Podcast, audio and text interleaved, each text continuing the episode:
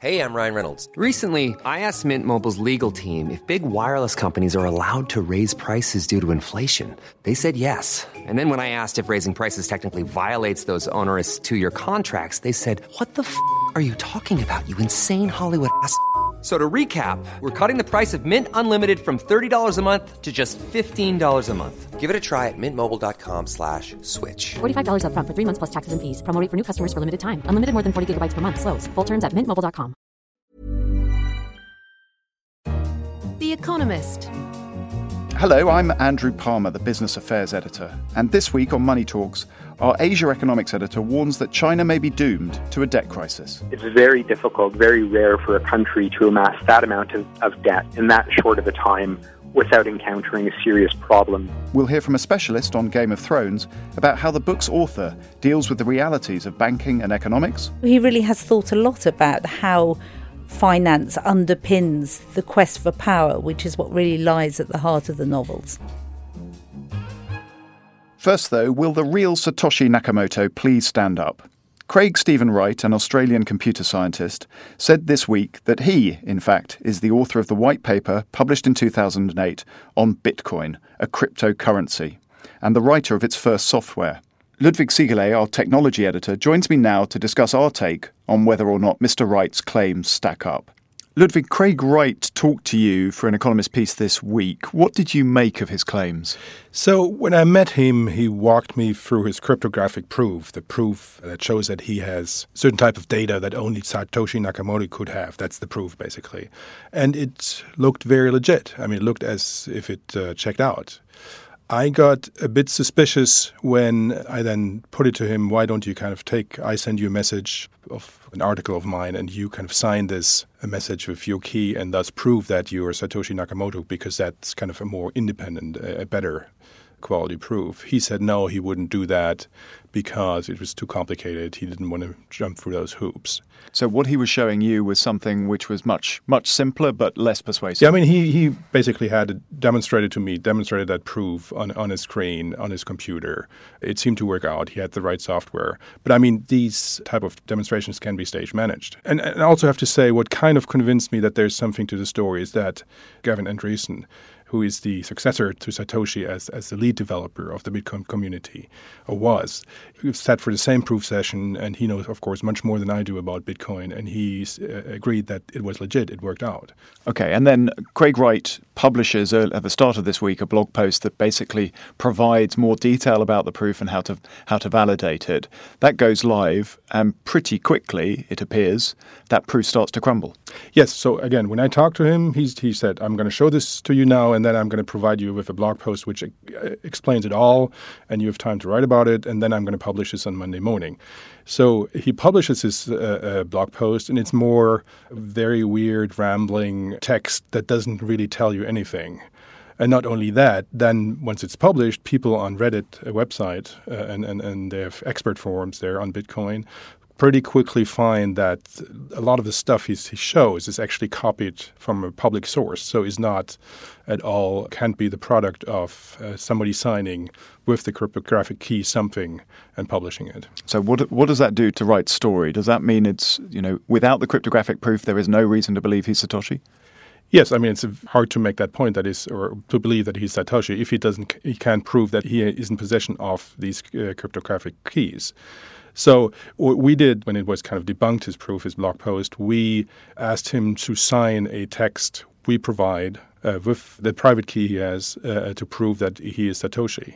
Uh, we put this to him, and he hasn't replied yet. But today, earlier today, uh, he said, or his, his, press handler said, he will move some Bitcoin uh, some early uh, Bitcoin uh, from kind of uh, which date from when when Satoshi was still around. Let me explain that. Satoshi owns a lot of Bitcoin. Of course, he has created Bitcoin, the system, and so he was among the early miners. Miners meaning the, the guys, the, the computers that that produce or mint Bitcoin. And so these Bitcoin have never moved. They've never been used to pay something, and, and they're worth like uh, I think at, at today's price is like five hundred million dollars. And so if he moves any of these early bitcoins, that is somewhat of a proof that he's Satoshi, but not a complete proof. Somewhat. Yes, because, and that gets very complicated, these transactions could have been kind of generated years ago and never been used on the network.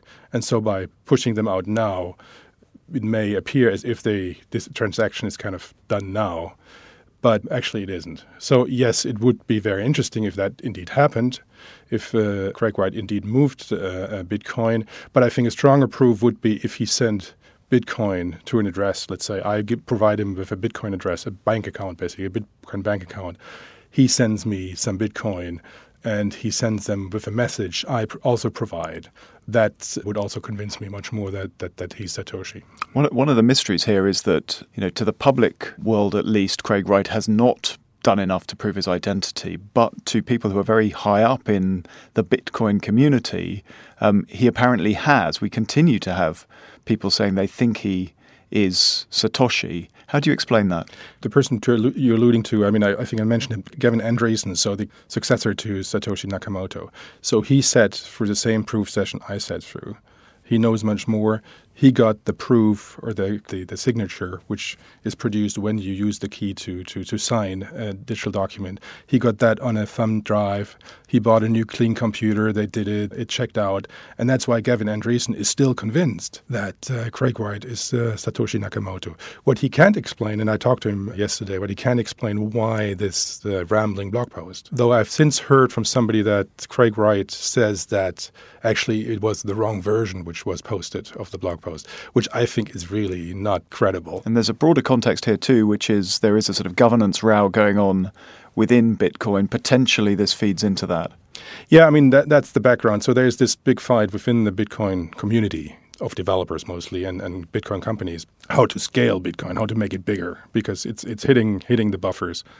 And you have to make certain technical changes to do that. And there's a group of developers to say, oh, we have to be very careful. We sh- and we should keep that small because that keeps kind of Bitcoin a decentralized system that can't be controlled.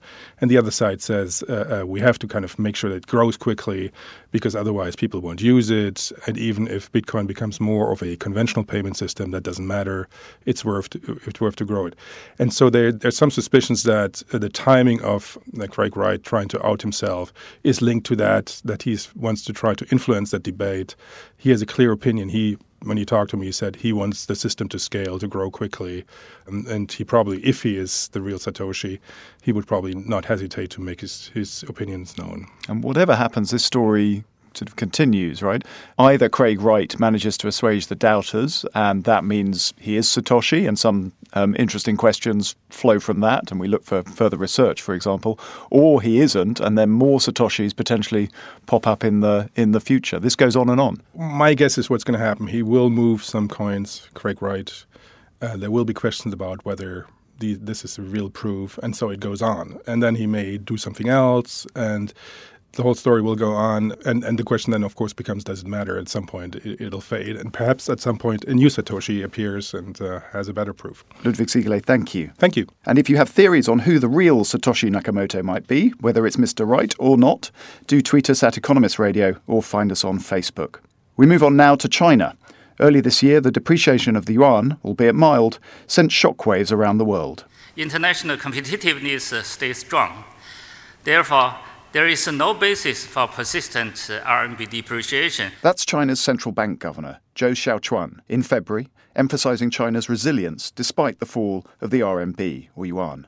But does another crisis, deeper and more serious, loom? In a special report this week on finance in China, our Asia economics editor, Simon Rabinovitch, argues there are huge problems underlying the country's financial system and that they could have global effects. Simon joins us now from Shanghai. Simon, the title of your report is Big but Brittle. So, how vulnerable is China's financial system? Well, the big vulnerability in the Chinese financial system comes from all of the debt that's been accumulated over the last decade. Uh, before the global financial crisis, China's debt to GDP was about 150%. Uh, these days, it's closer to 260%.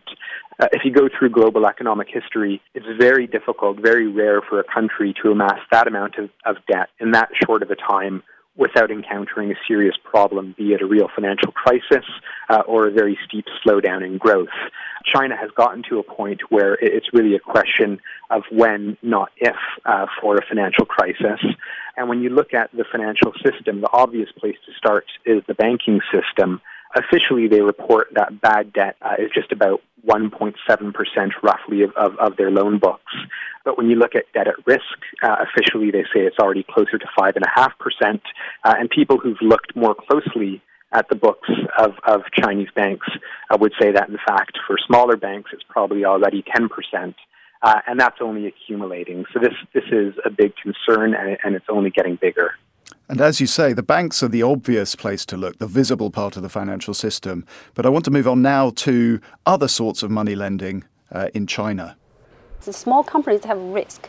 So who wants to put the money into risky companies? And that really creates opportunity for the so-called shadow bank. That's Susie Wu, who runs an investment firm in China. Simon, we heard there about the rapid rise of shadow banking. And in your report, you say in one rural town they sprouted up like bamboo shoots after a spring rain. Tell us more about the emergence and the rapid growth of this part of the financial system. I think with shadow banking, it's important to break it into two periods. So, for a long time, uh, private companies have struggled to access credit in China. So, there was always a, a demand for non bank lending. And that's where the, the point in the report about the entrepreneurs in a small town um, seeking lending from curbside lenders from non official banks, that was the real start of shadow banking. It, it, grew more quickly after the financial crisis because China realized that too much uh, lending had occurred through the banking system. So it knew a problem was developing. It told its banks to slow down, but at the same time, it didn't want to pay the price of a credit slowdown. And so it encouraged tacitly shadow banks, non-bank financial institutions like trust companies to pick up the slack.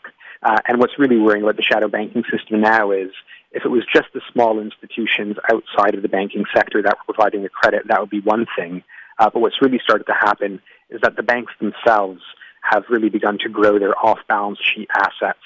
So they themselves have begun to dabble very, very heavily in shadow banking, which means that the risks of the shadow banking sector uh, are spreading throughout the financial system. And even as that part of the financial system grows, there's another set of um, developments which is in the capital markets. We saw last year China's stock markets dominate the news. Bond markets are also growing. Can you tell us more about that?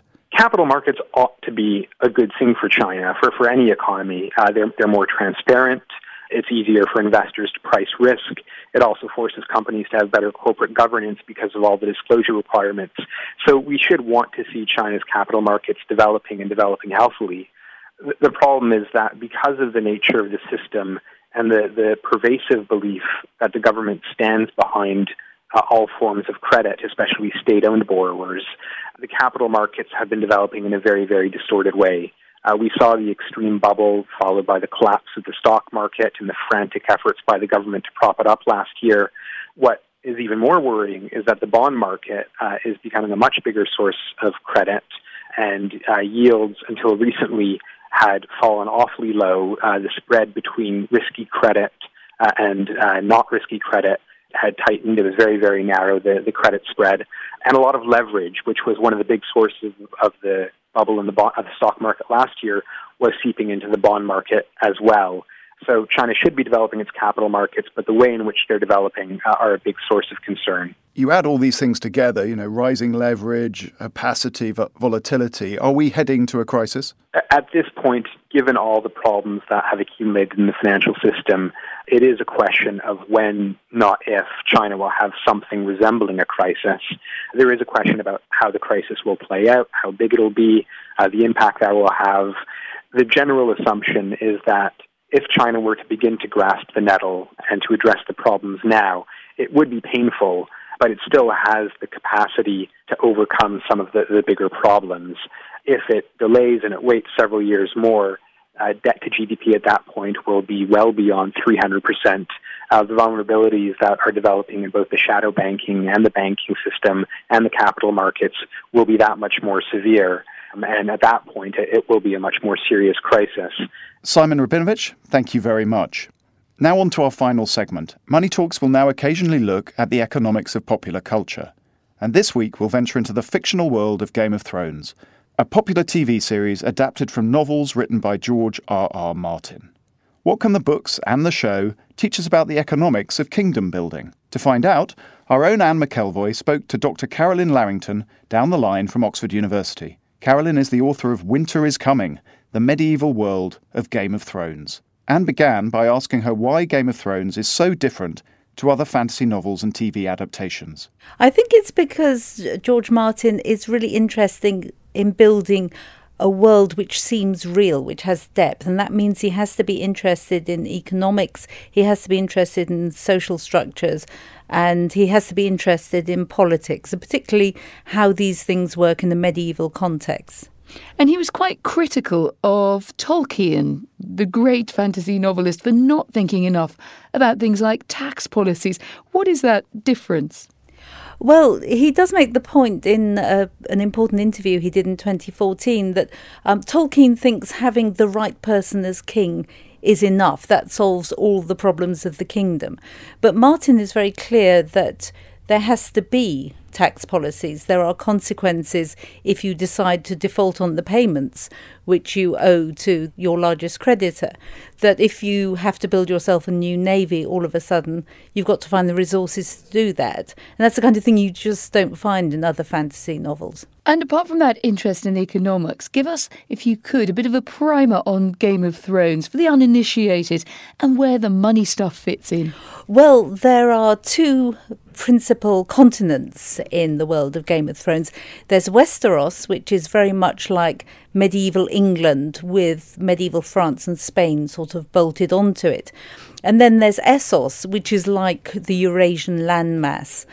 And the series is mostly interested in the battle for the throne of Westeros, but it's also interested in various institutions which are present both in Westeros and Essos.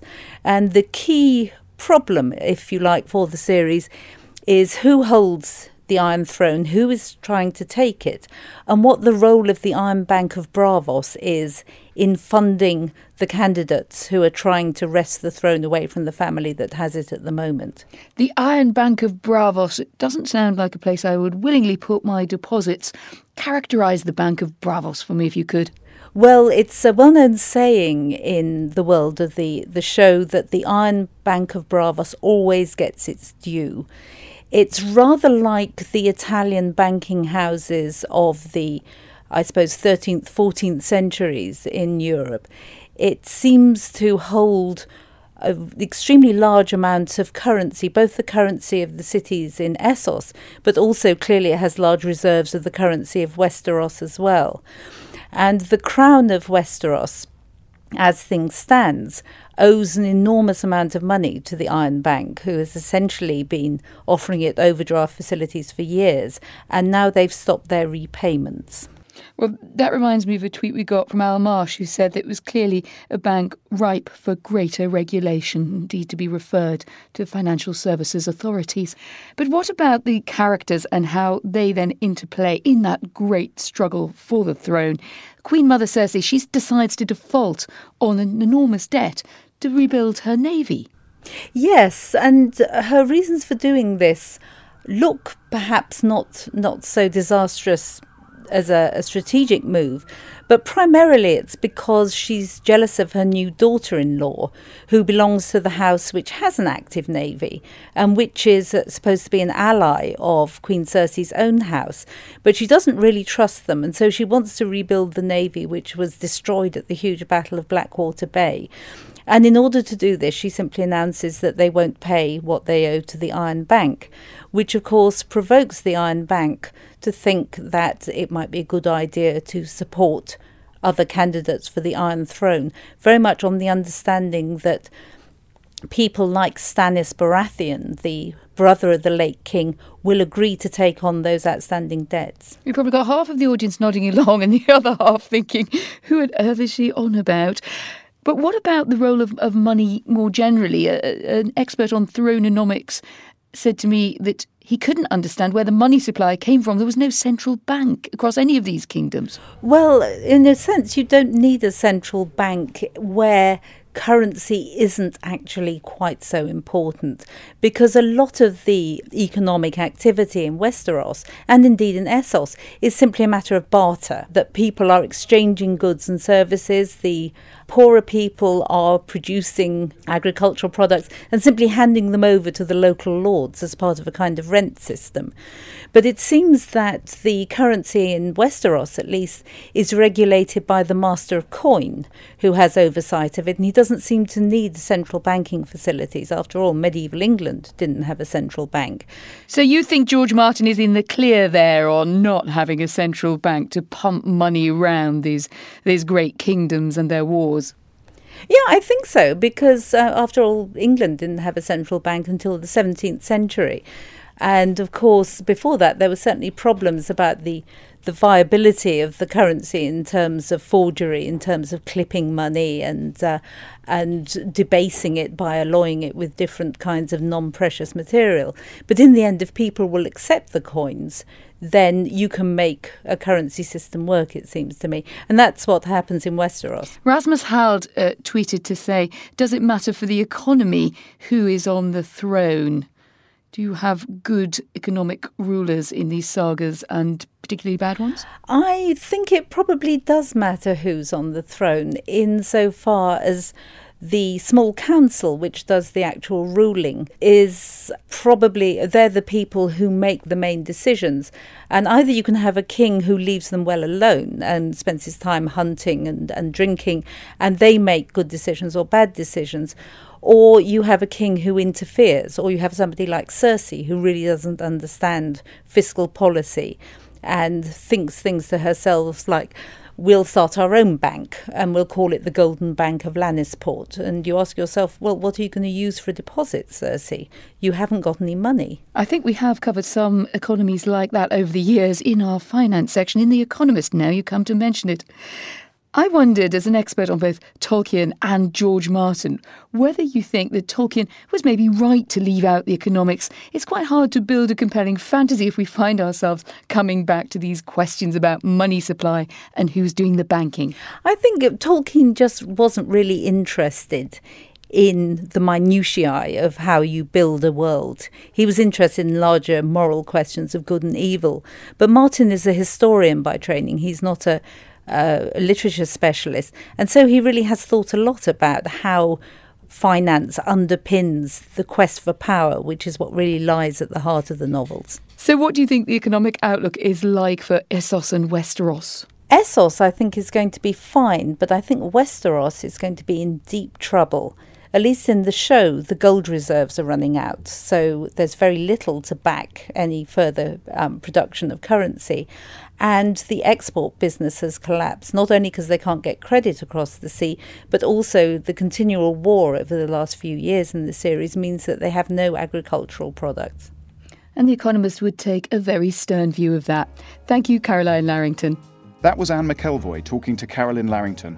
And you can find Carolyn's article Game of Loans, online at 1843magazine.com, the home of our bi monthly magazine of ideas, culture, and lifestyle. That's all for this episode of Money Talks. I'm Andrew Palmer. Do join us again next time.